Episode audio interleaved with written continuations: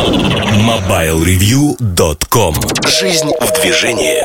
Всем привет! Вы слушаете 294 выпуск подкаста портала MobileReview.com Сегодня в выпуске. В особом мнении Эльдар Муртазин рассказывает о цифровом забвении. Штучки Сергея Кузьмина посвящены самым разным штучкам, например, ответам на комментарии. В обзоре новинок Bionic Bird, а в кухне сайта речь идет об одной смешной истории. MobileReview.com Особое мнение Всем привет, с вами Эльдар Муртазин И сегодня в особом мнении я хочу обсудить закон э, о забвении Это поправки существующие законы, которые должны быть приняты Госдумой. В первом чтении приняли эти поправки.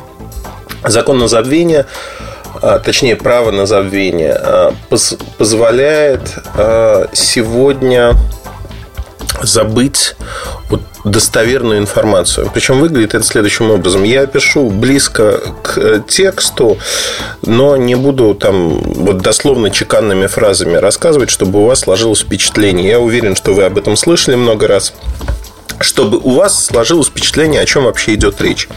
Так, не только в России пытаются провести такие законы. А право на забвение – это право, когда человек, любой человек, гражданин страны, в нашем случае гражданин России, обращается в поисковую систему и, указывая свои паспортные данные, говорит следующее, что, ребята, я хочу, чтобы вы удалили ссылки на меня, а, на информацию обо мне из поисковой выдачи. То есть, если кто-то, например, набирает Муртазин Эльдар, а, то я, вот я как человек не хочу видеть, чтобы там были ссылки на такие-то ресурсы. И человек должен указать эти ссылки. То есть он должен указать какие-то вещи, которые его условно говоря, не устраивают. А, при этом а, подчеркну, что сегодня по закону, вот по закону существующему, через суд можно добиться того, чтобы вам выплатили компенсацию а, неустойку за моральный вред, например. Это небольшие суммы, но тем не менее это можно добиться со стороны конкретных ресурсов за размещение информации, которая не соответствует действительности. То есть порочит вашу честь, репутацию и прочее, прочее, прочее. А при этом в законе оговаривается, что информация там может быть более чем трехлетней давности. Что можно сказать об этом законе? Он неоднозначный. А вот эти поправки право на забвение не то, что неоднозначно, они вызывают очень большую полемику, потому что многими воспринимаются следующим образом, что Особенно меня удивляет другое, что интернет-индустрия, которая много лет э, говорила о свободе на информацию, о распространении на информацию, в общем-то, эти люди же э, сегодня выступают единым фронтом против закона. Яндекс, Mail.ru. Об этом поговорим чуть позже, почему они выступают против этого закона. Там на самом деле вполне коммерческий интерес. И здесь, наверное, сталкиваются интересы вот обычных людей, государства, интернет-компаний, которые зарабатывают на том же поиске. Ну, очевидно, банально то, что лежит на поверхности, когда компании зарабатывают на поиске, чем больше база, по которой они ищут, чем более разнообразная информация, тем для них лучше. А, тем не менее, если а, мы говорим о том, что очень часто сюда политику приплетают, что это сделано по политическим мотивам, чтобы, э, вот знаете, а, российская оппозиция, она везде видит, э, как старая девственница, которая видит везде поползновение на ее честь и достоинство. Даже в 90 лет она почему-то считает, что э, кто-то хочет сорвать этот цветок. Вот так же и российская оппозиция везде видит наступление на свои какие-то свободы и права. Я не думаю, что это сделано для них. Более того, меня в этой ситуации удивляет то, что интернет по своей сути я много лет говорил об одной простой штуке. Все, что попало в интернет, невозможно оттуда изъять. Как только информация начала распространяться, изъять ее из интернета невозможно. Работая с компаниями там, в 90-е годы, я им объяснял, что, ребята, вот у вас произошла утечка, не надо, как в старые добрые времена, топать ногами и говорить, что немедленно это уберите оттуда. Это убрать уже нельзя. Надо работать с последствиями того, что случилось. Поэтому сегодня, когда э, люди, работающие, стоящие во главе крупнейших компаний российских э, в Рунете, которые определяют облик интернета в России, э, неожиданно начинают страдать забывчивостью и говорят о том, что после вот этого закона якобы интернет изменится окончательно, и он будет не свободен, там не будет информации, это не так. Это просто неправда. Они либо забыли, как работает интернет, либо этого никогда не знали, в чем я сомневаюсь. Скорее, они преследуют свои цели для того, чтобы, ну, Яндекс, например, а, чтобы поисковый индекс был больше, они хотят. Ну и второй момент заключается в том, что Согласно этому закону, а, компании могут быть, брать штрафы. Насколько я помню, 300 тысяч рублей, а, если 30 тысяч рублей, если они а, не выполнили в первый раз требования, и потом до 300 тысяч рублей или даже больше. То есть, фактически появляется норма, по которой можно любую компанию достаточно быстро забить для того, чтобы она выполняла этот закон. И они будут вынуждены выполнять этот закон. Но теперь давайте представим. В стране живет почти 150 миллионов человек. Сколько человек будет обращаться к тому, чтобы изъяли какую-то информацию из поисковой выдачи Google, Яндекс, основных поисковых систем? Я думаю, что таких людей будет, ну, допустим, если это все как-то заработает, ну, полмиллиона человек, например. Давайте распределим, там, Google, Яндекс получит по 40% а, запросов, как самые основные поисковые системы, ну и 20% на всех остальных.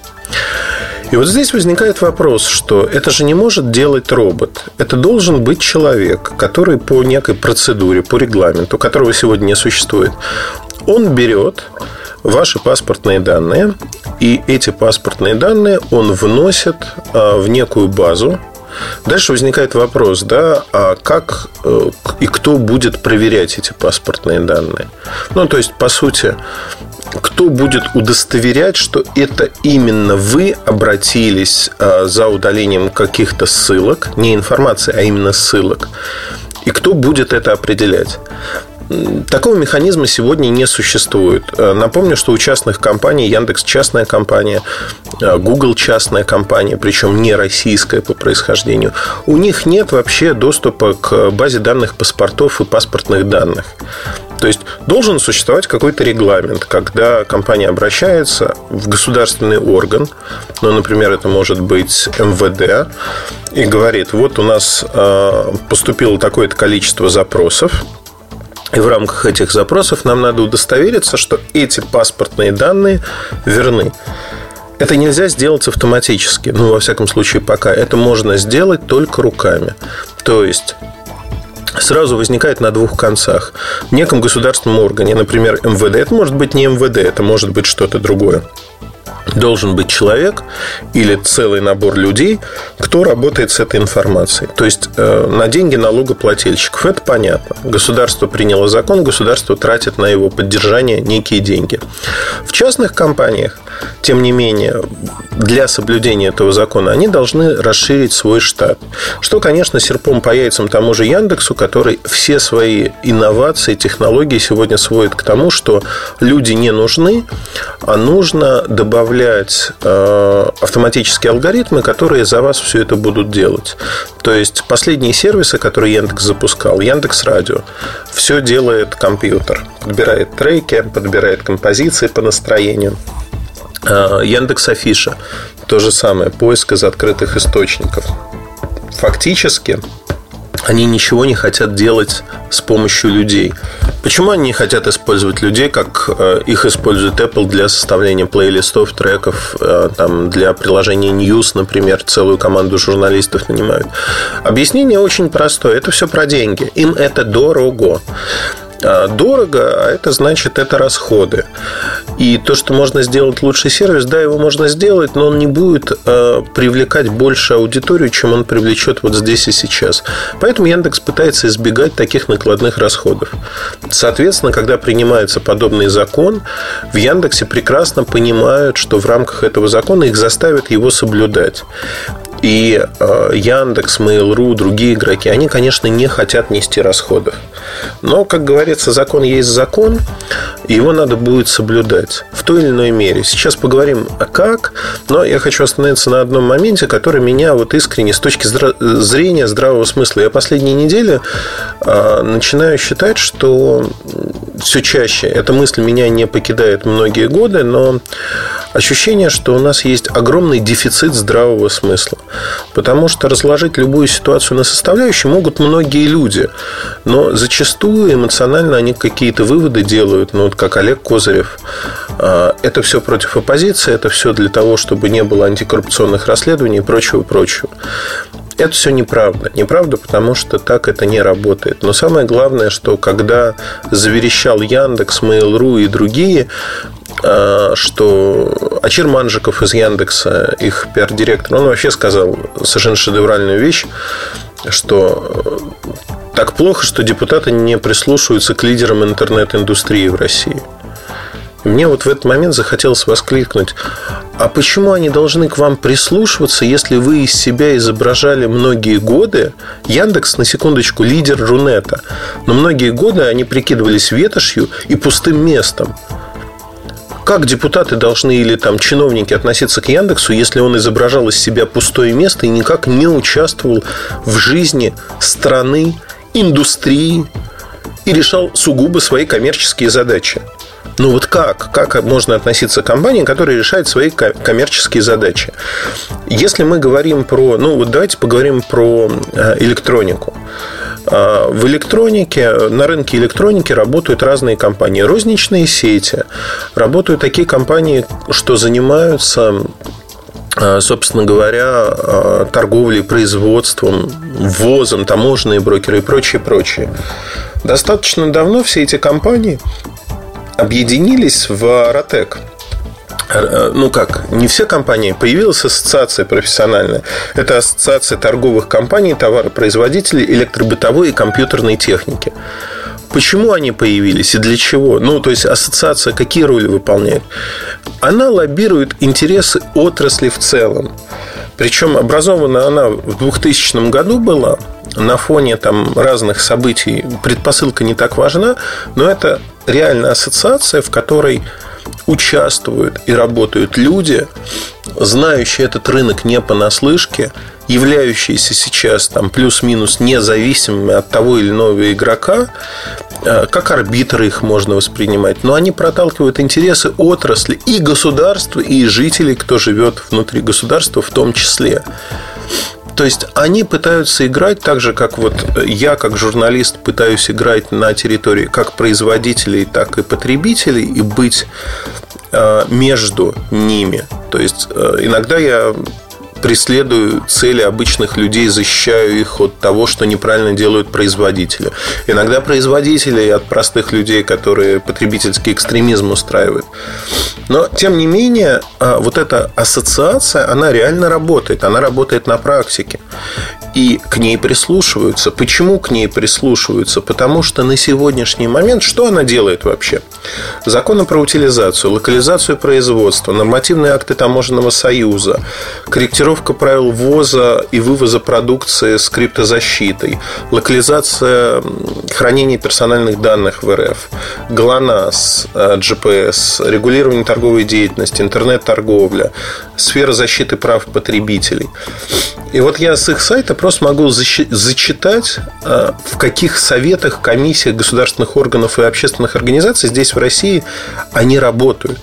Общественный совет про Минпромторги России, экспертный совет по вопросам развития торговой деятельности в Российской Федерации при Минпромторге, рабочая группа при ФТС России по выработке мер защиты производителей бытовой техники э, в связи с вступлением России в ВТО. Экспертный совет ПРИФАС России, рабочая группа ПРИФАС России, Национальный межведомственный координационный совет по вопросам энергосбережения, Общественная палата Департамента потребительского рынка и услуг Москвы, ТПП России, Отраслевой совет по техническому регулированию. Вы знаете, тут три десятка, я могу просто перечислять три десятка комитетов, советов и прочее при государстве, где э, люди из ассоциаций участвуют на постоянной основе. Почему? Потому что они лоббируют интересы отрасли. И не встраиваясь в систему, невозможно этого делать. Вас просто не услышат. Вы приходите с улицы и говорите, я Иванов Иван Иванович. У меня крупнейшая компания в России. Ну, или там, я Черманжиков, я пиар-директор а, компании Яндекс. Здравствуйте, дорогие депутаты. Они видят вас первый раз в жизни. Первый раз в жизни. Ну, там, джаром занимается в Яндексе не Ачир. Ну, приходит джарщик и говорит, дорогие господа, рад познакомиться. У нас есть проблема, давайте ее вместе решать. Ну, это примерно выглядит так, что приходит ко мне какой-то человек и говорит, я Иванов Иван Иванович Ильдар. Вы наверняка меня знаете, у меня большая компания, дайте мне 100 рублей, пожалуйста. Почему? Кто? Кто этот человек? Почему он требует к себе особого какого-то отношения? Кто они? Кто эти люди? Кто эти лидеры интернет-индустрии в России? Это совершенно непонятно, причем непонятно всем, включая э, эту интернет-индустрию это между собойчик, который к реальному миру большому, к политике. Вот знаете, когда компании говорят, мы не играем в политику, я сразу понимаю, что никакой социальной функции эти компании при этом не несут. Потому что невозможно, не живя там в, в той или иной стране и представляя себя крупный бизнес, не брать на себя социальные обязательства не перед сотрудниками, а перед обществом. Перед сотрудниками часто подменяются эти понятия, подменяются тем, что говорят, мы хорошо следим за своими сотрудниками. Ура, ура, ура. Ну, вы должны хорошо следить за ними, не держать их на чашке риса в день и на голодном пайке. А другое дело, что есть какие-то общественные вещи, как общественная нагрузка. Что вы делаете хорошего для государства, в котором вы живете, для общества, в котором вы живете. Там кого-то могут покоробить слова государства, которые я отделяю. Государство надо отделять от власти, от чиновников, наверное, потому что все это заменяемо.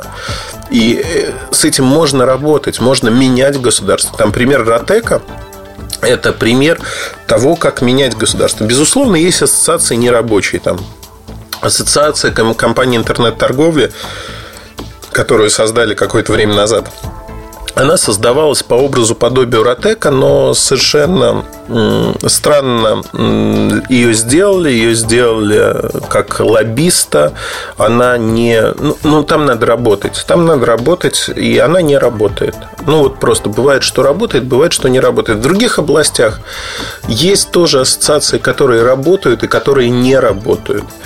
И все зависит от того, кто за ними стоит, насколько консолидированное мнение у этих компаний, и насколько они из себя представляют э, большую силу. Там у того же Ротека есть как взлеты, так и падения, когда они могли доказать что-то государству. И есть ситуации там с Михалковским оброком, например, когда собирают процент со всех носителей информации, потому что якобы на них можно смотреть видео или хранить музыку и прочее, прочее, а дальше якобы раздают правообладателям. Вот эту битву они проиграли, но не опускают руки, они пытаются изменить это все. Тем не менее, да, есть победы, есть проигрыши. Это нормальная жизнь. Не бывает там компании, которые всегда выигрывают. Нет ни одного человека на свете, или компании, соответственно, которая исключительно имеет там 100 побед из 100. Такого не бывает. Всегда есть поражение. Без поражения невозможно победить. Поражение – это путь к победе всегда. И вот здесь очень важно понимать, что инфантильность, и я даже больше подчеркну, импотенция сегодня лидеров Рунета, она ясно видна. Они построили вокруг себя некий пузырь, сказали, ну вот мы на это обращать внимание не будем, мы в этом участвовать не будем, мы вообще считаем государство, что оно неправо, и Поэтому мы вот заперлись в замке с белой слоновой кости. Не работает это, вообще никак не работает. Интересы индустрии, свои интересы надо отстаивать. Нельзя кричать пожар, когда уже все горит. Надо иметь выход на людей, надо иметь возможность. У них огромный медийный ресурс. Но этот медийный ресурс не используется никак. Никак с точки зрения того, что они даже не могут донести, не то что до чиновников, до обычных людей, они не могут донести свою мысль. И это проблема. Проблема, потому что, э, ну, знаете, для меня это дико. Дико, потому что огромные компании, казалось бы, с умными людьми в силу своих каких-то политических предпочтений, жизненных предпочтений занимают позицию, говорят, вот я не я, и хат не моя, моя хата с краю во всех ситуациях. А когда ситуация касается непосредственно их бизнеса, а, возникает история, что а мы ничего не можем сделать, и смотрите, как это все плохо. И они играют против э, не государства, не против чиновников. Вот, вот тут не надо заблуждаться. Тут опять идет подмена понятий очень сильная. Вот нам с вами важно понимать очень простую вещь. И она касается каждого из нас. Она касается непосредственно нашей жизни, наших детей, того, как мы живем. Эти люди своими действиями, своей импотенцией пытаются доказать, что ничего сделать нельзя. Вот они говорят, все продажное, это принимают ради того-то, того-то, того-то, ничего сделать нельзя. Это неправда, это прямая ложь. Можно и нужно менять законы, если это нужно. Можно и менять ландшафт бизнеса, можно менять все, что угодно. Вопрос, сколько сил на это уйдет и времени, это отдельный вопрос. Но это все можно делать. Тем более, если вы считаете, что вас поддерживает огромное число людей, и вы говорите, да, это закон вредный, огромное число людей готовы поддержать. Так объясните этим людям, что в нем вредного. Не надо стонать, не надо кричать, как старая девственница, меня насилуют, когда мимо проходит мужчина. Не надо этого делать, а она там на пятом этаже сидит а мужчина по асфальту где-то внизу шлепает. Не надо этого делать. Надо просто показать и объяснить. Люди не идиоты. Не надо относиться к людям как к стаду. Надо объяснить. И если людей это действительно затронет, и если они посчитают это действительно важным, поверьте, люди э, начнут высказывать свои мысли. Но для этого, понимаете, нужна самая малость работать с этими людьми, тратить время. Нельзя написать, как вот Яндекс любит, написать алгоритм, который всем сообщит о том, что это плохо. Нельзя этого сделать. Алгоритмы не умеют общаться с людьми. Компьютеры не умеют общаться с людьми и доносить свои мысли.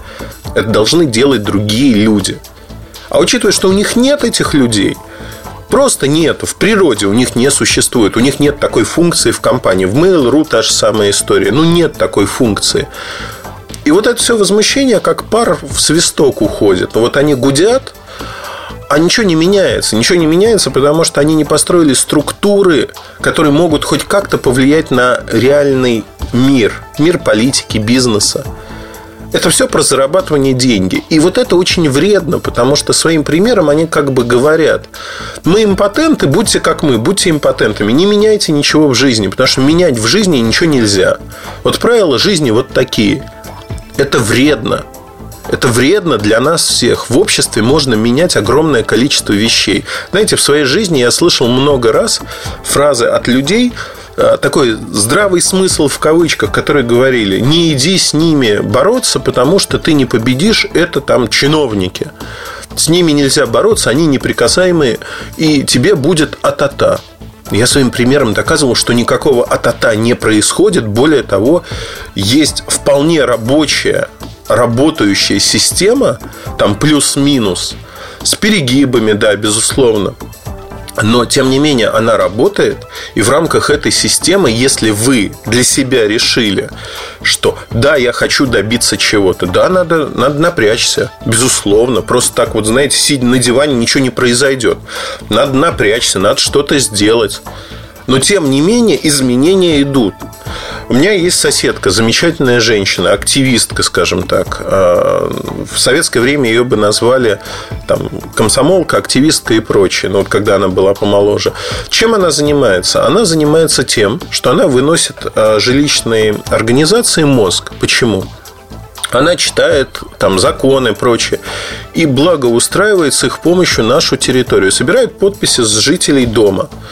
И вот ей говорили, я много это раз слышал, ей говорили, там, ну пусть ее Лена зовут, например.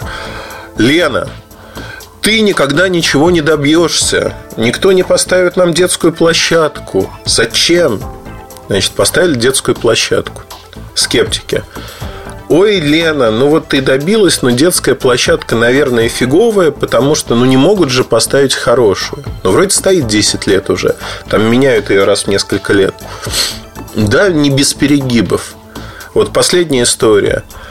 Лена, не надо добиваться того, чтобы вокруг нас посадили больше деревьев. Кто же посадит хорошие деревья в нашем дворе и вокруг?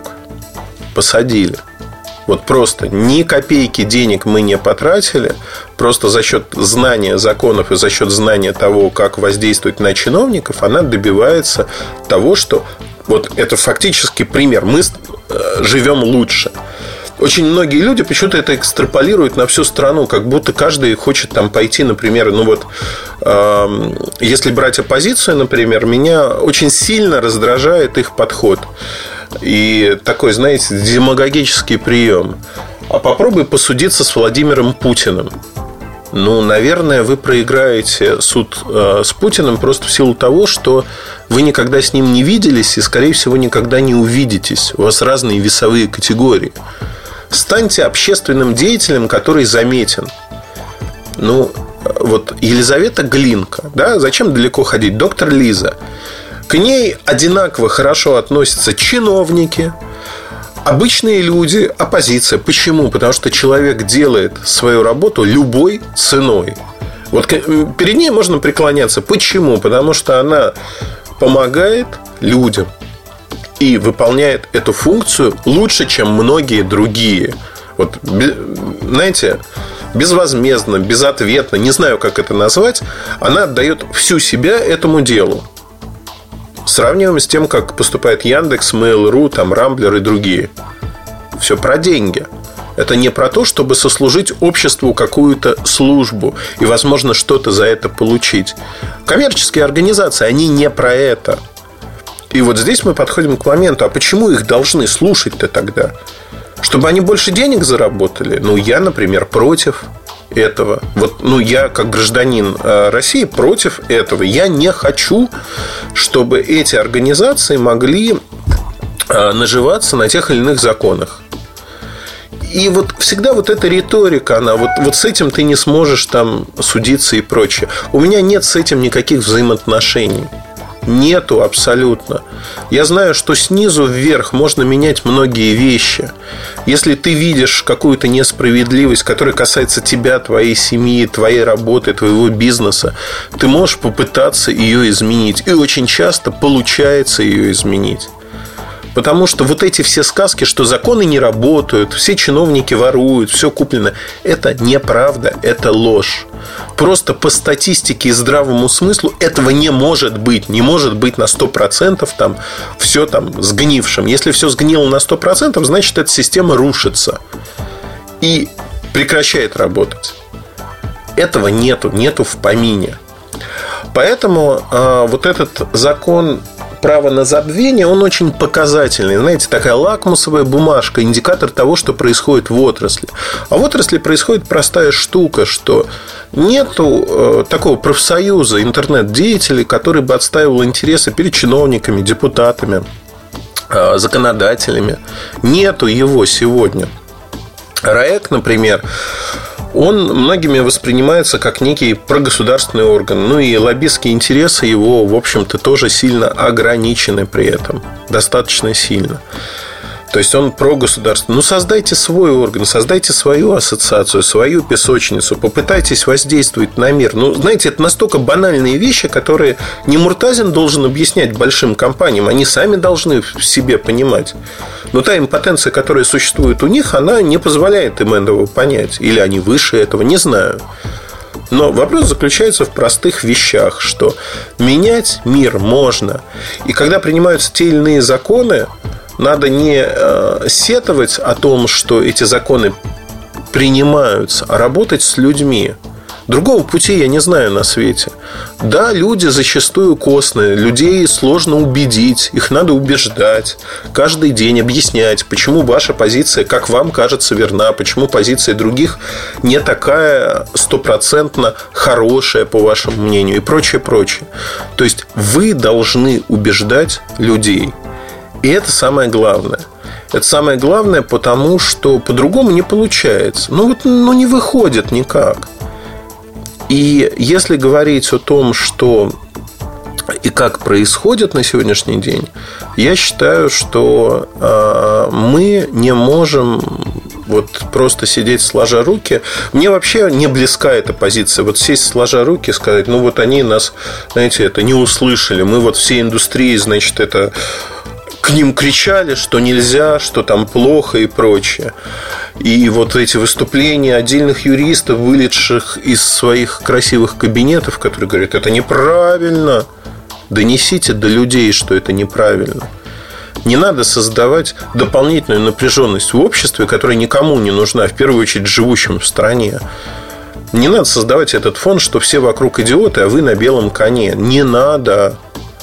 Д'Артаньяны нашлись. Д'Артаньяны, которые зарабатывают деньги, они уже не Д'Артаньяны. Ну вот как ни крути. Я не знаю, меня эта тема откровенно раздражает, потому что я вижу, что на а, большом пласте взаимоотношений в обществе идет разрыв в силу того, что вот этот капитализм буйный, а, который прикрывается какими-то социальными историями и прочим, там нет никакой социальщины как таковой. Там есть прямое разрушение э, любых институтов, общественных, которые бы могли на что-то повлиять. Потому что нам говорят, вы это не государство делает. Государство, наоборот, знаете, это вот какая-то фантасмагория. Государство говорит, мы хотели бы создать общественное... Э, это реально так. Я общался с огромным количеством чиновников на эту тему, там разного уровня. От муниципального там, или мэрии э, разных городов, не только Москвы, до уровня федеральных чиновников, там, входящих в правительство. И каждый из них говорит, э, самое смешное, что мы хотим этого, мы хотим построить общество, в котором люди могут высказываться. И мы не боимся этого общества. Но с другой стороны, вот если мы посмотрим на бизнес, на капитал, он не хочет этого, потому что это влияет на их прибыли, это делает их бизнес не таким комфортным, потому что на словах они... Вот мы на деле пытаемся сделать вот это, а на словах они вот нас поддерживают, но на практике нет, этого нету. Они, наоборот, разрушают все, что могут разрушить, потому что это комфортные условия для их бизнеса, для их существования, и это правда. Я не знаю, как это объяснить еще. Ну, вот я смотрю, слава богу, да, я смотрю вокруг себя, что есть много нормальных людей, кто действительно может бороться за свои права, бороться в правовом поле, не опускать руки и менять жизнь.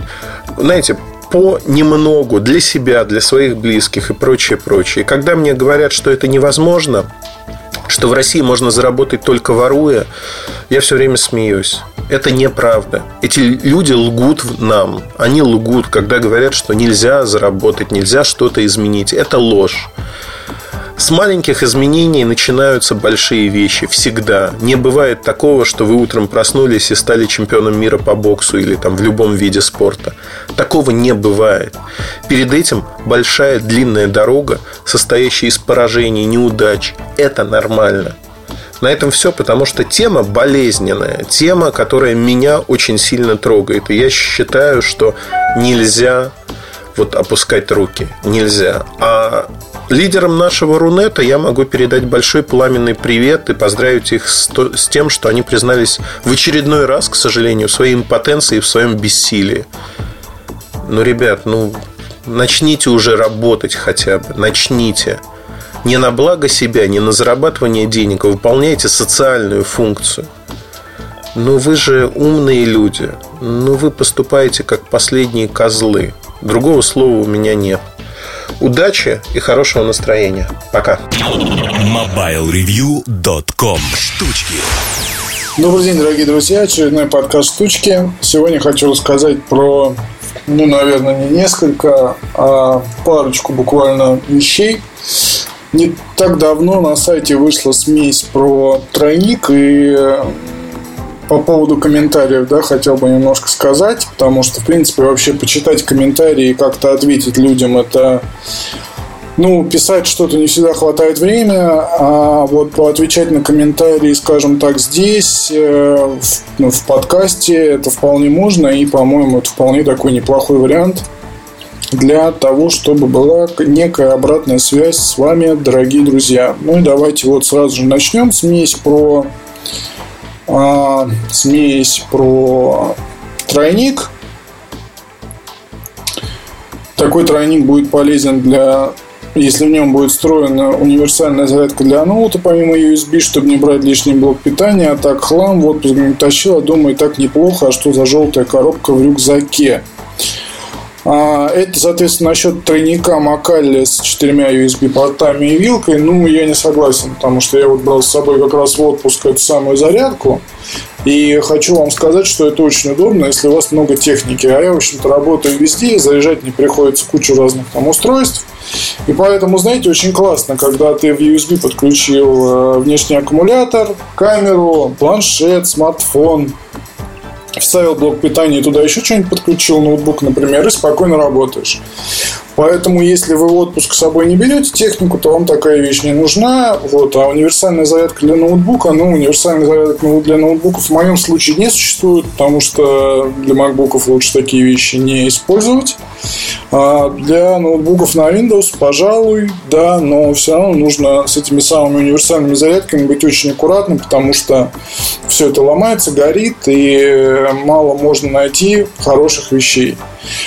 А вот Вильянова гоняют за методику выбора SSD и, соответственно, методику выбора блоков питания для компьютера.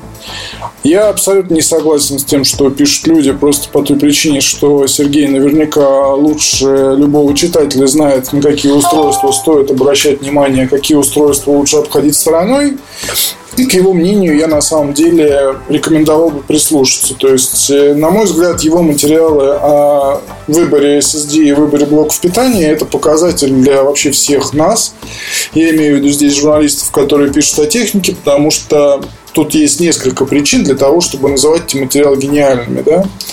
А, во-первых, после прочтения сам становишься экспертом и можешь объяснить любому, как нужно правильно выбирать, да, с твоей точки зрения.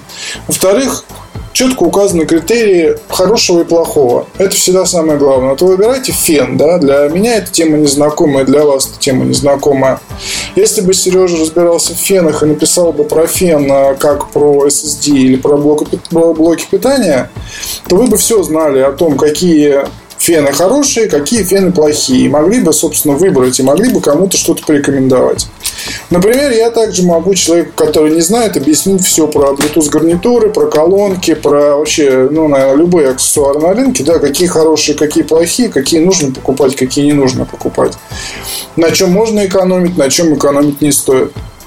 Вот и в данном случае, поэтому здесь редкостная лажа, ну, ваше мнение, конечно, очень важно для редакции, но я думаю, что материал Сергея, который прочитают там миллионы в итоге людей, по факту, наверное, за многие-многие года, за 2-3 года как раз где-нибудь там, может быть, под миллиончик и набежит, и я, по крайней мере, этого Сергею желаю, и все будет хорошо.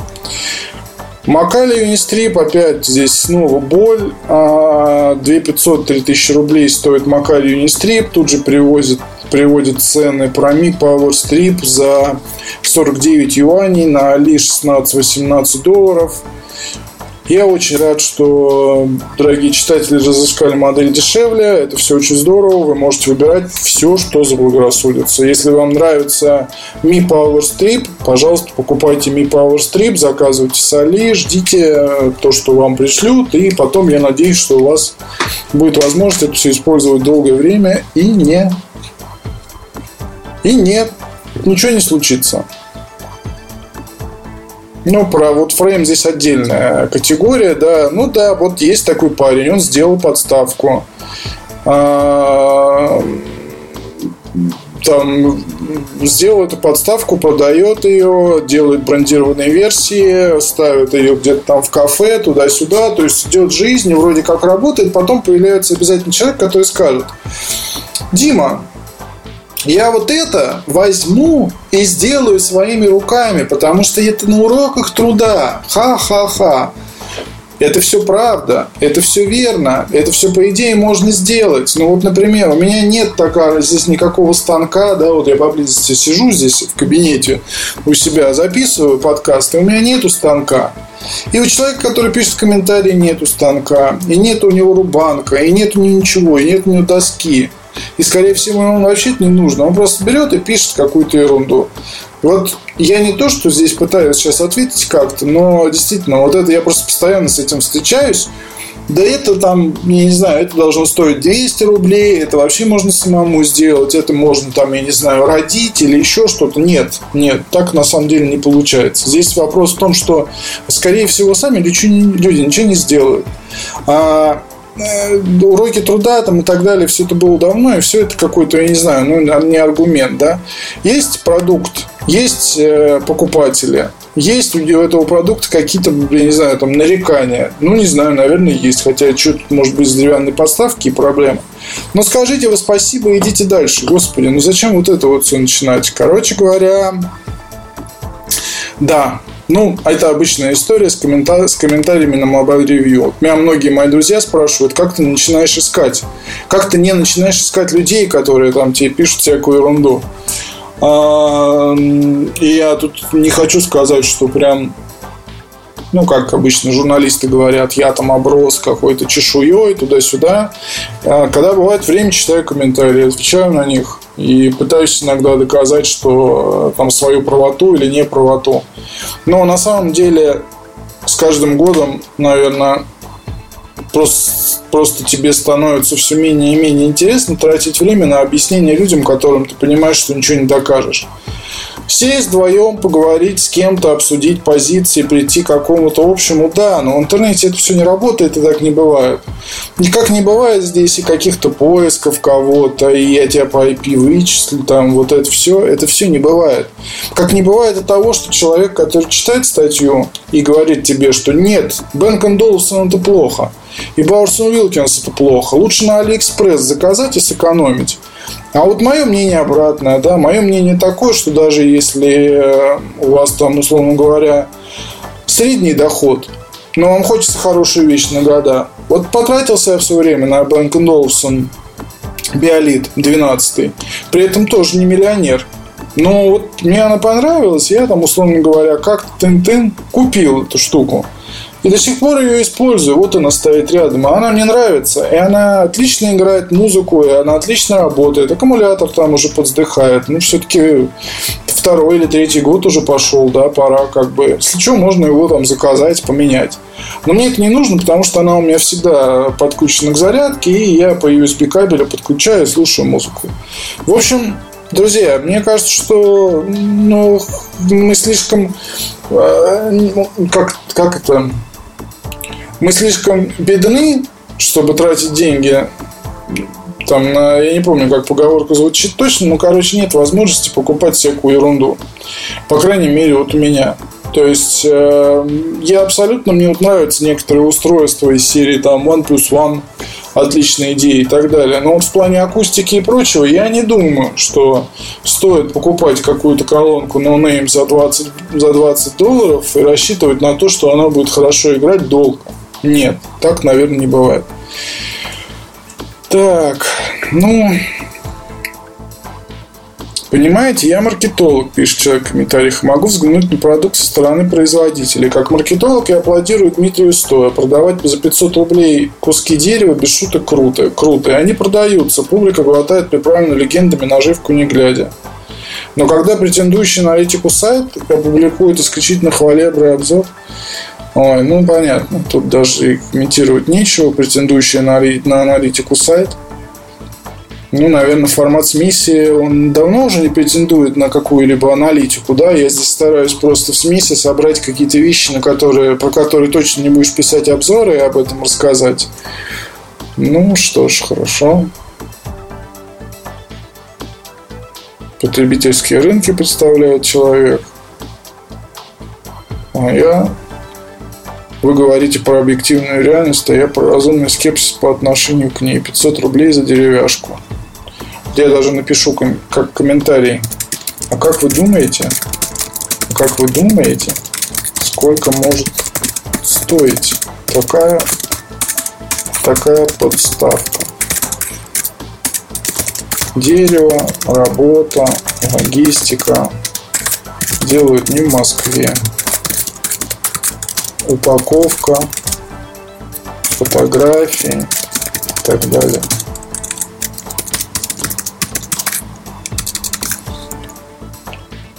Даже надо написать «Уважаемый маркетолог».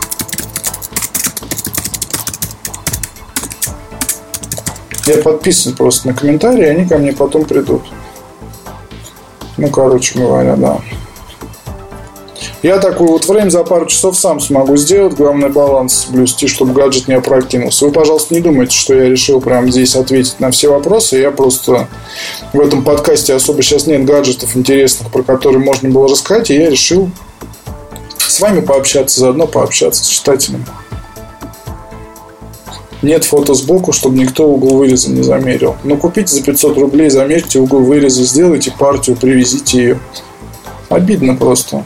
Дерево можно любое взять, запилить из металла.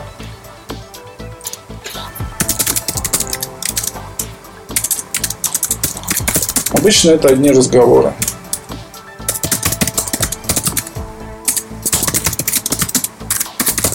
серии можно сделать. Можно сделать, можно сделать все что угодно.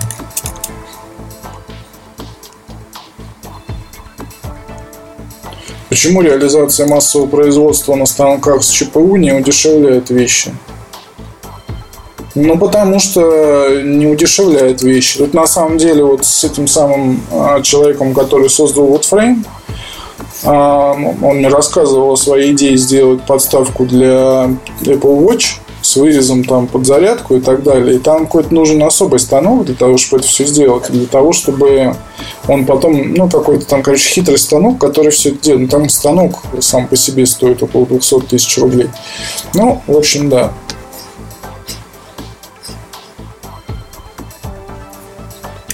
Пятьсот пятьдесят рублей. Я когда-то уже писал об этом, когда был разговор про эту подставку. Из соответствующей доски сделал несколько штук с помощью пилы и ножа за полчаса, но поверхность не обрабатывал, и первое получилось немного криво. Но эта подставка не стоит 500 рублей, красная цена 50, и то дорого. Только немного отлично, только немного криво. Ну, прекрасно. В общем, всегда вот все упирается в одно –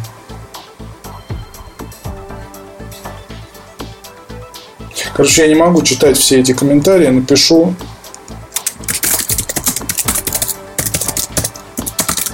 Всем участникам вместо того, чтобы писать я сам бы это сделал из доски. Бла бла бла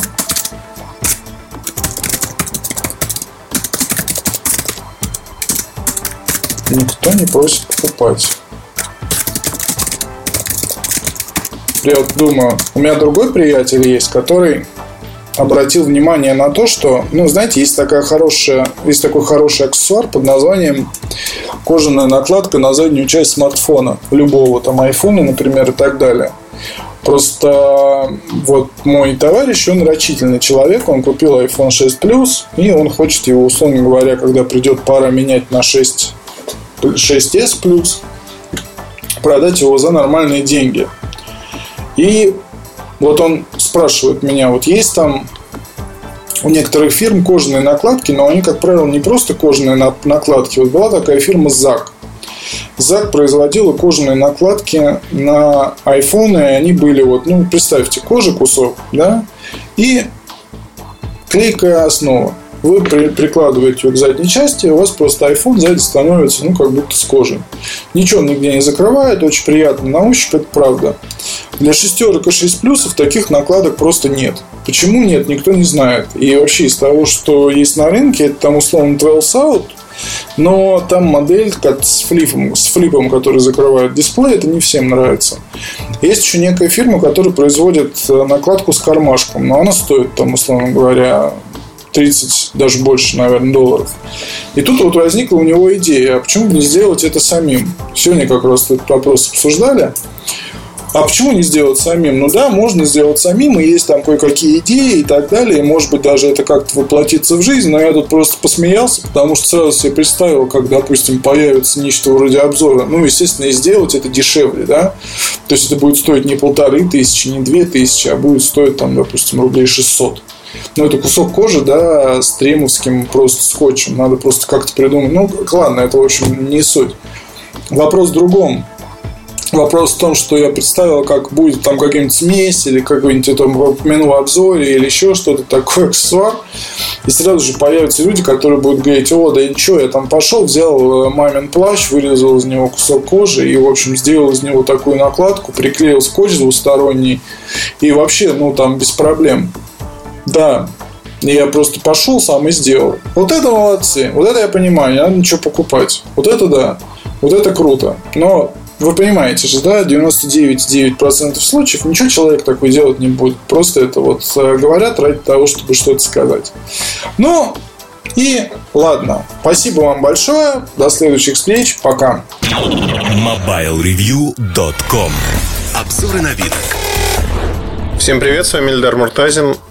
И это не кухня сайта, это обзоры новинок, потому что я хочу сегодня поговорить про совершенно чумовые вещи. Вообще, э, наверное, обзор Bionic Bird надо назвать. Bionic Bird – бионическая птица.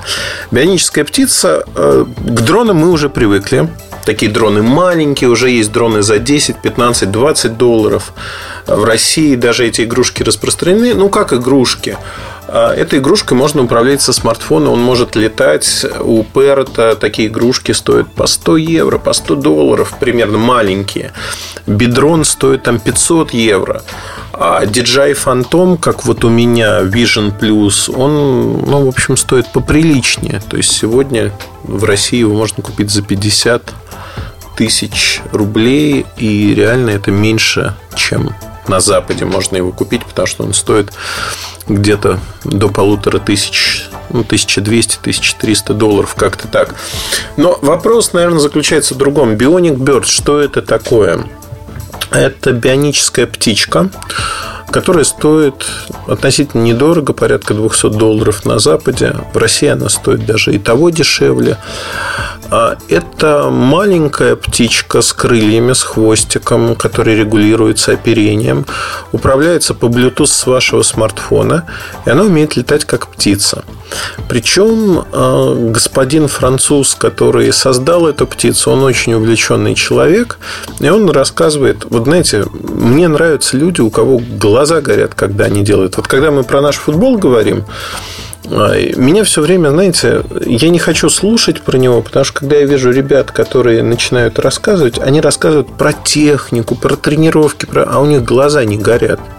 Я понимаю, что это все про какие-то блага. Не горят у них глаза. Нет вот такого, что, знаете, мы пойдем и порвем всех. Нету этого, вот вообще нету. Э, знаете, вот мы пойдем, мы, по, мы сделаем все, что можем, мы профессионалы. Да блин, тьфу! В 50-е годы после войны э, Второй мировой в Советском Союзе на разрухе, на пайках, на рационе у людей глаза горели, и они рвали и всех в клочья. Почему? Потому что они верили в то, что они делают. Вот этот француз, он мне напоминает тех людей. Он верит в то, что делает, и он фанат своего дела. И он решил придумать, э, он занимался авиамоделизмом, различными моделями, он решил придумать, а почему бы не повторить птицу, почему бы не сделать так, вот как птица летает. И вы знаете, он сделал, у него получилось. Bionic Bird уже вот в первой версии, которая сегодня существует, она уже умеет летать как птица. Ей можно управлять. Причем есть разные варианты поставки. Есть вариант э, с пультом, э, когда вам не нужен смартфон, с пульта вы управляете просто тем, как летает птичка, э, в какие стороны наклоняется и прочее. И есть вариант со смартфона. Ну, в общем-то, со смартфона дороже, потому что там используется Bluetooth. Птица может летать, ну, наверное, где-то минут 8-9 от одной зарядки. Там в комплекте есть такое замечательное яичко с подсветкой. Это аккумулятор на самом деле, потому что от компьютера вы можете его зарядить где-то час-полтора. Это 10 зарядок э, птички на магнитиках, она присасывается из такого пенопластика черного у меня и черные крылья. В комплекте запасные крылья есть, если эти погнутся вдруг. И достаточно высоко летает. И вы знаете, он... Я думал, что это рекламный ход такой. Вот что птица, которая летает как птица, бионическая птица, этого не было никогда. Что другие птицы ее воспринимают как свою. Я, честно говоря, думал, что это полная ерунда. Потом оказалось, что люди реагируют на нее как на птицу. Ну, вот знаете, как летит, машет крыльями как птица, шумит как птица, значит, это птица. Многие люди реагируют э, вот как на, на такого черного голубя, а потом присматриваются и говорят, ой, странно, это, это что, робот у вас или что? Особенно присматриваться начинают, когда там посадку производишь или выключаешь махание крыльями, он просто планирует вниз, там по кругу в той же точке, где летел. Вот. А второй момент заключается в том, что у него есть ясный план. Ясный план, что делать. То есть сегодня птица не умеет зависать на одном месте, то есть она должна лететь куда-то. Он планирует изменить конструкцию так, чтобы птица умела зависать. Ну и более управляемой была. То есть планов громадье, и человек сделает действительно очень-очень неплохо этот продукт. Потому что у него горят глаза, это дело его жизни, он это сделает. Я записал видео с Ромой э, Белых, мы записали видео про то, как эта птица летает. Конечно, это игрушка, безусловно. И, конечно, в эту игрушку долго не будешь играть, просто в силу того, что, ну, поиграл и хватит, ну, в общем, летает и летает. Так же, как с дронами э, маленькими, особого фана, вот просто когда ну, ты научишься управлять, летает все, не возникает никакого. В этой птице нет камеры, нет ничего, но она, конечно, привлекает внимание. В отличие от дронов, которые воспринимаются как такое создания рук человеческих. Птица, тут возникают сомнения, а птица ли это или дрон. Я не могу придумать ни одного способа применять ее на практике, вот, ну, развлечения, да, позапускать птичку, научиться ей управлять и, собственно говоря, все. А самое интересное, что несколько раз запуская уже в парке эту птицу, я видел, как другие птицы подлетают и интересуются, кто это тут летает так. Это было, конечно, интересно, потому что они воспринимали ее, ну, вот первоначально воспринимали, я не знаю, да, я не могу залезть в голову к птице, но первоначально они воспринимали ее как э, нечто близкое себе. Вот. Если же, ну вот вы хотите попробовать относительно недорогую игрушку, ну, опять-таки, слово относительно недорогая, по-моему, 8 тысяч рублей она стоит. Вот я тут боюсь заблуждаться. Скоро будет обзор у нас на сайте. И я там все расскажу. В целом, Птица очень-очень интересна. Я рекомендую на нее посмотреть, если вы любите такие игрушки, конечно же. Если не любите, ну, знаете, люди делятся на тех, кто любит такие игрушки, и тех, кто считает вполне справедливо, что это баловство. Но это игрушка. Ну, относитесь к этому, соответственно, игрушка, игрушка она и есть. На этом все. Удачи, хорошего настроения. Пусть ваши бионические птицы или настоящие всегда радуют вас. Пока. MobileReview.com Кухня сайта. Всем привет, с вами Эльдар Муртазин. Кухню сайта я хочу посвятить смешной истории. Смешная история. У нас вышла диванная аналитика 36-я, насколько я помню, про то, что компания Xiaomi из Китая, ее часто Xiaomi произносят, это неправильно, потому что сами китайцы, владелец компании, с которым я виделся несколько раз в жизни, их президент, они произносят название совершенно четко Xiaomi. А, маленький рис в переводе с китайского. Существует огромное число людей, кто учил китайский, учил так или иначе, кто-то живет в Китае, они э, совершенно уверенно говорят о том, что нельзя произносить Xiaomi, надо произносить Xiaomi, это правильно, они рисуют иероглифы, я не знаю китайского, я не могу прочитать эти иероглифы, но они их рисуют. Но вот моя практика общения со всеми сотрудниками этой компании говорят о том, что они произносят ее Xiaomi они не произносят как-то по-другому. А, примерно, ну, я могу сравнить это с тем, что в 90-е годы меня э, убеждали, что по правилам, ну, какой-то человек учил французский язык в советской школе, и он убеждал, что надо говорить не Луи Виттон, а Луис Виттон. Ну, потому что там вот это все как-то правильно по правилам, которые запомнились ему. А в его сознании это правильно, а вот, как я говорил, Луи Виттон, так же, как говорят французы, а, это неправильно. И также, наверное, надо говорить Гермес, а не Эрме потому что, видимо, первую букву надо читать, если кто-то там правила какие-то учил. Это очень смешно. И я когда про это рассказал в Твиттере, мне один из людей написал, что в Германии его товарища, его приятеля немец учил, как правильно произносить надо его имя. Но это то же самое, что мне начнут говорить, что Эльдар, вы слово Эльдар произносите совершенно неправильно. Его надо произносить несколько иначе. И это, конечно, это, это, это шок. Шок и трепет, потому что ну, ну нельзя так нельзя, потому что правила это не догма, надо прислушиваться. И вот те, э, кто говорил про Xiaomi так много и так подробно, они могут, в общем-то, пойти на сайт компании, послушать выступление, как выступают китайцы, если они знают китайский язык, услышать, как они говорят, и, почесав репу, подумать, почему они не правы. А этот вопрос, на самом деле, возникает в разных странах. И Хьюго Бара, бразилец, бывший экс-гугловец, который работает на эту компанию в качестве вице-президента, он на одной из встреч объяснял и говорил мнемоническое правило для английского языка. «show me», то есть «show me», «show me», а, «покажи мне», ну и дальше шутил «show me money» покажи мне деньги. На самом деле это вот произносится именно вот так. И я не вижу тут предмета для спора, потому что если компания выйдет на там, российский рынок, и ну, она выйдет там, в том или ином виде, я об этом, собственно, и писал. А если они запустят рекламную кампанию на телевизоре и будут произносить название своей компании, это закроет этот вопрос моментально, хотя наверняка некоторые люди будут долго упорствовать, почему они не правы, почему Китай... Знаете, почему китайцы не правы? Я в своей работе часто встречаюсь с такими людьми, хочу я этого или нет. То есть э, в интернете кто-то не прав, и вот человек начинает писать с точки зрения своих знаний того, что происходит, можно на это не обращать внимания. Не обращать смело внимания, потому что э, это совершенно бесполезно. Ну вот э, реально э, люди зачастую показывают какие-то свои качества, недалекость в частности.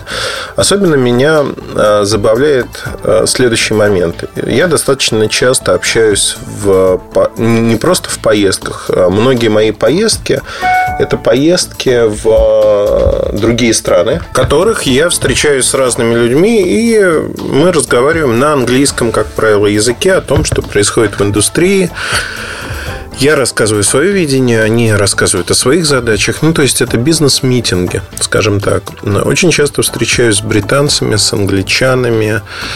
И ну, у британцев есть э, такая черта, достаточно забавная, на мой взгляд. Они очень часто хвалят э, когда британцы хвалят человека, что он хорошо говорит на английском языке, как правило, это означает ровно обратное. Ну, во всяком случае, лет 10 назад, наверное, это было так в моем случае. И когда мы обсуждали это, ну, явно между тем, что они говорили, и тем, что было на практике, был огромный зазор. А, и этот зазор никак было не ликвидировать. Если же говорить о сегодняшнем дне, то сегодня, конечно, все по-другому. Ну, я про себя говорю в данном аспекте. Я совершенно спокойно общаюсь с людьми, у нас нет никакого языкового барьера, но у меня есть одна маленькая проблема, а, которая заключается в том, что еще со школьных времен, с простыми глаголами. То есть я знаю сложные конструкции и тому подобные вещи, но совершенно не задумываюсь на тему того, как говорить а, с точки зрения там, ну, простейших глаголов, времен и тому подобных вещей. И в разговоре зачастую это все нивелируется, безусловно. В письменной речи это не так нивелируется. Но мне надо себя одергивать, следить. Времени на это зачастую нет. Неряшливо, да, понятно, но тем не менее люди, с кем я коммуницирую, они меня прекрасно понимают, и э, от меня, наверное, им нужен не мой чистейший английский язык, а совершенно другие вещи, там информация и тому подобное. А, тем не менее, вот за э, свою карьеру, дай бог памяти, ну вот 15 лет как минимум, а, когда я пишу постоянно, там, через день различные аналитические записки на английском языке тому подобные вещи, мне ни разу ни одна компания, ни одна компания глобальная, мировая, в лице вице-президентов, первых лиц компаний, а, не из приличия или там просто никто не сказал, что Эльдар, ты знаешь, ну вот у тебя проблемы с языком, иди-ка ты подучи, потому что нас не устраивает читать вот тут там глаголы и прочее. Вот ни одна компания. И не потому, что они стесняются, они заказчики. Они не стесняются говорить, что их не устраивает оформление, их не устраивают такие таблички, их не устраивает миллион вещей.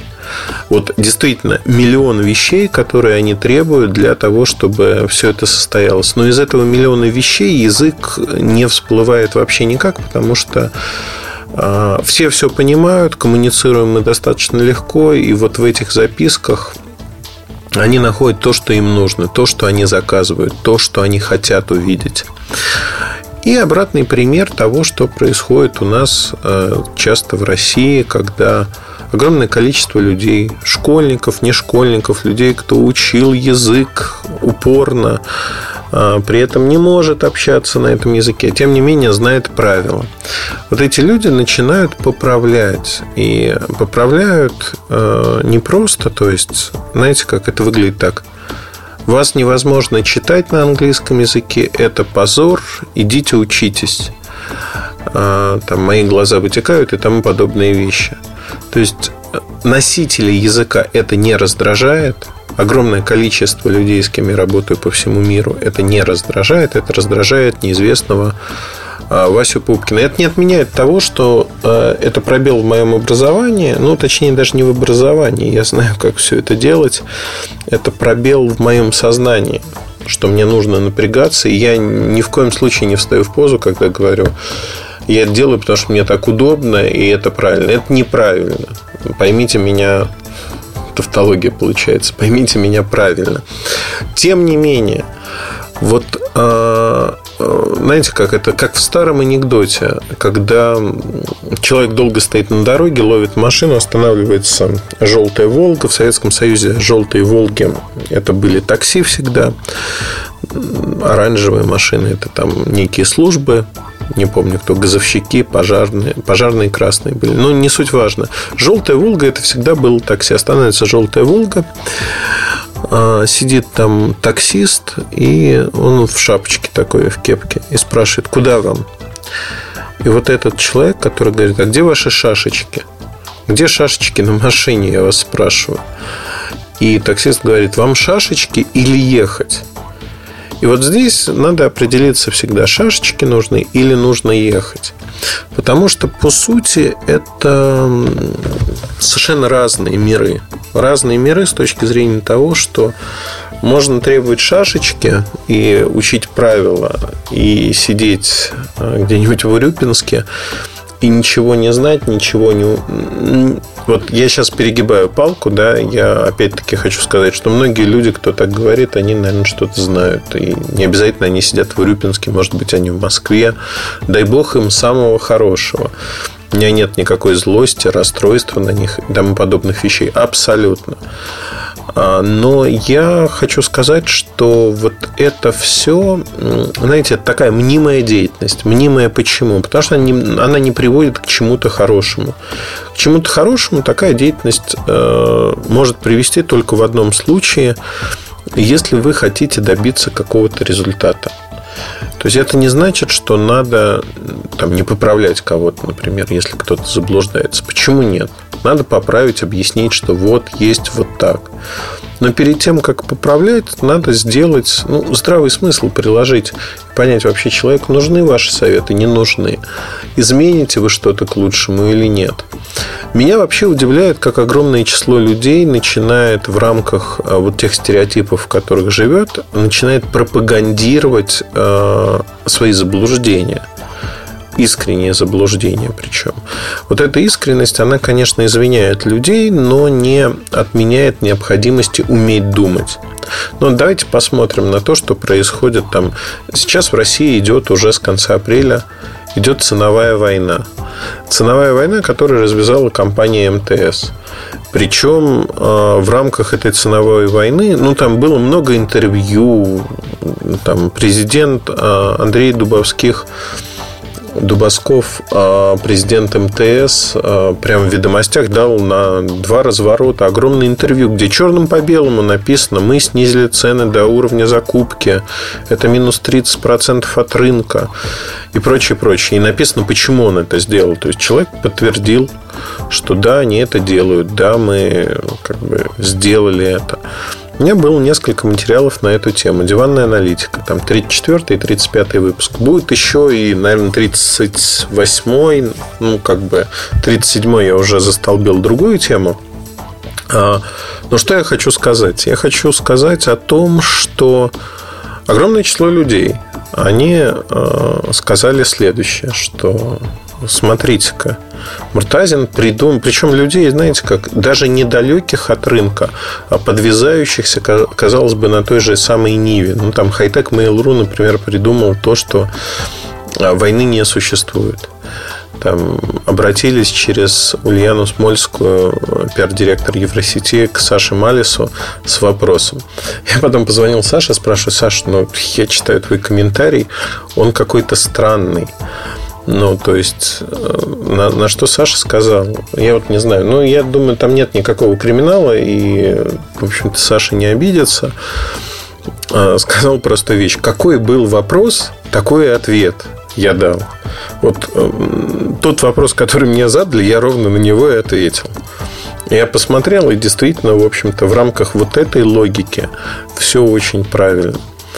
А сейчас, вот, кстати говоря, я ловлю себя на мысли, что рассказывая про это, найдется огромное число людей, достаточно заметное, да, я надеюсь, что не огромное, все-таки слушатели подкаста Mobile Review, умные, здравомыслящие люди в массе своей, но обязательно найдется несколько человек, кто скажет, ну все, вот Муртазин оправдывается. У нас даже подкаст был про это, а, о том, что когда ты пытаешься что-то объяснить, обязательно найдутся те, кто будет трактовать твои действия, побудительные мотивы в зависимости от своих представлений. И вот эти свои представления, они, мягко говоря, к реальности, наверное, отношения не имеют вообще никакого.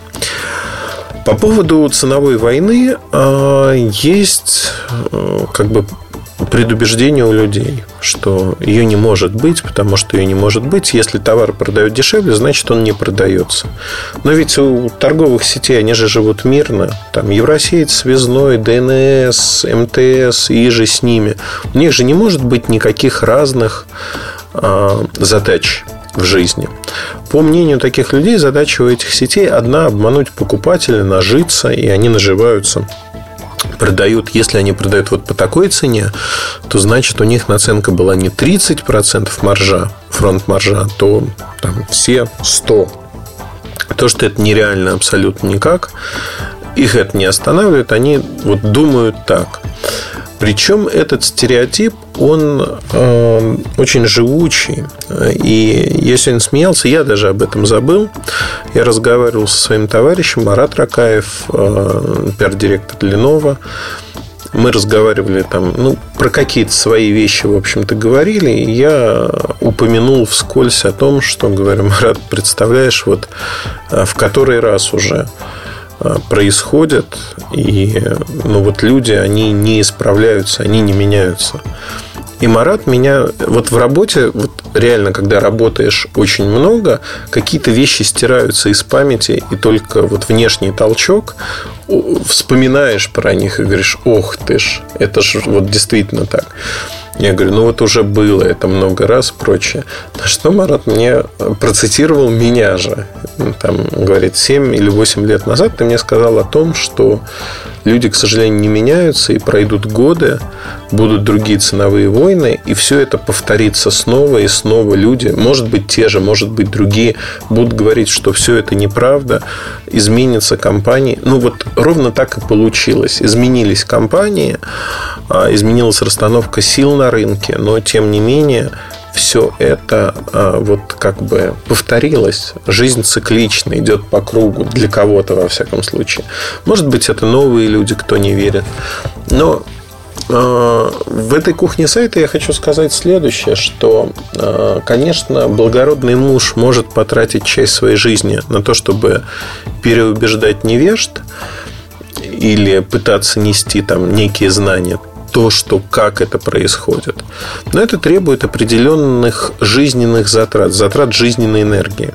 И как мне кажется, эти затраты абсолютно не оправданы никак. Если сказать грубо, то не надо метать бисер. Вот сейчас я, может быть, кого-то оскорбил, даже наверняка кого-то оскорбил. Я этого не хотел. Но вот в этом грубом выражении метать бисер перед свиньями а, кроется самая большая суть, наверное, того, что мы делаем в журналистике. И суть это заключается в том, что не нужно абсолютно, не нужно навязывать свою точку зрения. Вы должны изложить свою точку зрения, аргументировать ее, привести факты. А дальше уже задача людей делать какие-то выводы. Вы не можете переиначить людей под себя, к сожалению, или к радости, не знаю. Вот, ну, мы не можем, потому что а, люди, они такие а, достаточно костные, консервативные. Я тоже очень консервативный в каких-то моментах, к чему-то привык. Но вот а, можно писать ингредиенты и ингредиенты. Я привык через А писать. Вот, ну, так меня научили. Правильно и так, и так. Но многие люди вот знают по-другому и исправляют. Парашют, парашют. Э, ну, вот я не могу писать так, как пишут сейчас, как разрешили писать. Э, меня коробит, потому что меня в школе по-другому учили и учили, что так правильно. Сейчас правильно и так, и так. Но э, это не значит, что мне надо переиначить всех людей, кто пишет вот не так. Это не значит, что мне надо сказать, что люди добрые, вы должны писать только так. Нет, они имеют право выбирать, как им удобнее, как они привыкли это, знаете, ну тоже и проблема отцов и детей, да, очень часто дети, они не читают книги в том количестве, как нам хотелось бы, чтобы читали. Они занимаются, ну, там, посвящают свое время совершенно другим вещам, и здесь мы э, приходим к тому, что нам бы хотелось, чтобы они вели себя по-другому и делали другие вещи. Но проблема, она шире, она заключается в том, что на сегодняшний день, ну, не получается так зачастую. И это, конечно, проблема. Проблема во всех смыслах. Если говорить про э, журналистику, она не должна навязывать свое, вот в грубой форме навязывать свое мнение. Излагать мнение, приводить факты, давать пищу для размышлений. Вот это то, чем мы должны заниматься. Просвещение не может быть навязано извне. Вы не можете изменить человека, если он не хочет сам меняться, если он не чувствует потребности в этом. Конечно, да, это, безусловно, иногда страшно, когда хочется кого-то вытянуть за уши из того болота, в котором он находится, но извне это сделать практически нельзя.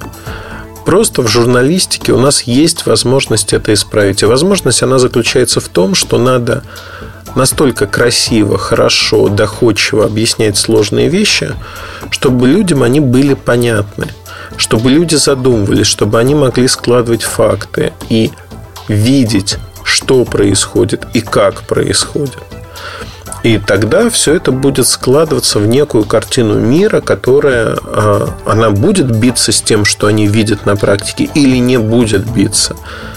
Вот уже от этого все зависит как мне кажется, это ну, вот самая благодарная, благородная, точнее, благодарная, и благодарная аудитория, и благородная задача для э, журналистов. Вообще, в качестве домашнего задания я могу предложить вам подумать о том, что является ну, вот, не целями и задачами журналистики как таковой, а какую ответственность перед обществом и перед другими людьми несут журналисты. Не за написанное, а вот именно в образовательном ключе.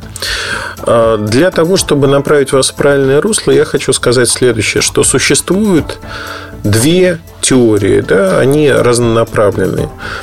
А, теория того, что нужно писать максимально просто, чтобы последний идиот вас понял.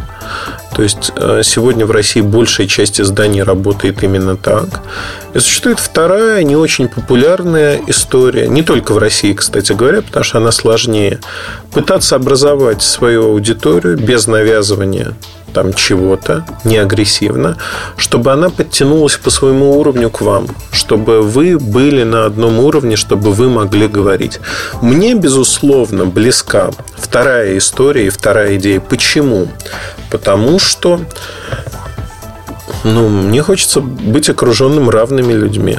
Мне не хочется, чтобы я, ну, условно говоря, если в материальной плоскости говорить, мне не хочется быть богатым среди бедных. Это ужасно. Мне не хочется быть здоровым среди больных, ну и прочее, прочее. Мне хочется, чтобы меня окружали люди, которые разделяют мои интересы, а, видят мир так же, как я, и это базовая потребность любого человека. В социуме э, мы боремся за то, чтобы вот наша группа, та или иная, э, группа любителей Вуди Аллена, например, да, мы боремся за то, чтобы Вуди Аллена смотрело большее число людей. В другой ипостаси мы боремся за то, чтобы большее число людей вело здоровый образ жизни, больше ходило, меньше ездило на машине. И прочее, прочее. То есть мы очень разноплановые. И журналистика позволяет это все подчеркнуть, все это увидеть. Это очень важно. Как мне кажется, важно со всех точек зрения. Но на этом все. Остановлюсь, потому что, честно признаюсь, я этот подкаст писал в два приема, два дня подряд. Наверное, может быть, вы слышали там где-то на четвертой-пятой минуте. Может быть, у меня голос изменился, там настрой и прочее, прочее. А, мне позвонил очень важный, важный, важный человек. Я не мог не прерваться, и мы где-то полтора часа разговаривали о том, что происходит вокруг на рынке. Поэтому, в общем-то, записываю подкаст перед поездкой, как всегда, уже в ночи, в тишине, когда все спят. От себя хочу вам пожелать одну самую главную, как мне кажется, вещь. Будьте разумными, не принимайте на веру кто бы, что бы вам ни говорил, всегда старайтесь критически относиться к любой информации, оценивайте ее, сравнивайте, и тогда вы не пропадете ни в каких обстоятельствах. На этом все. Удачи вам, хорошего настроения. С вами был Ильдар Муртазин. Пока. MobileReview.com Жизнь в движении.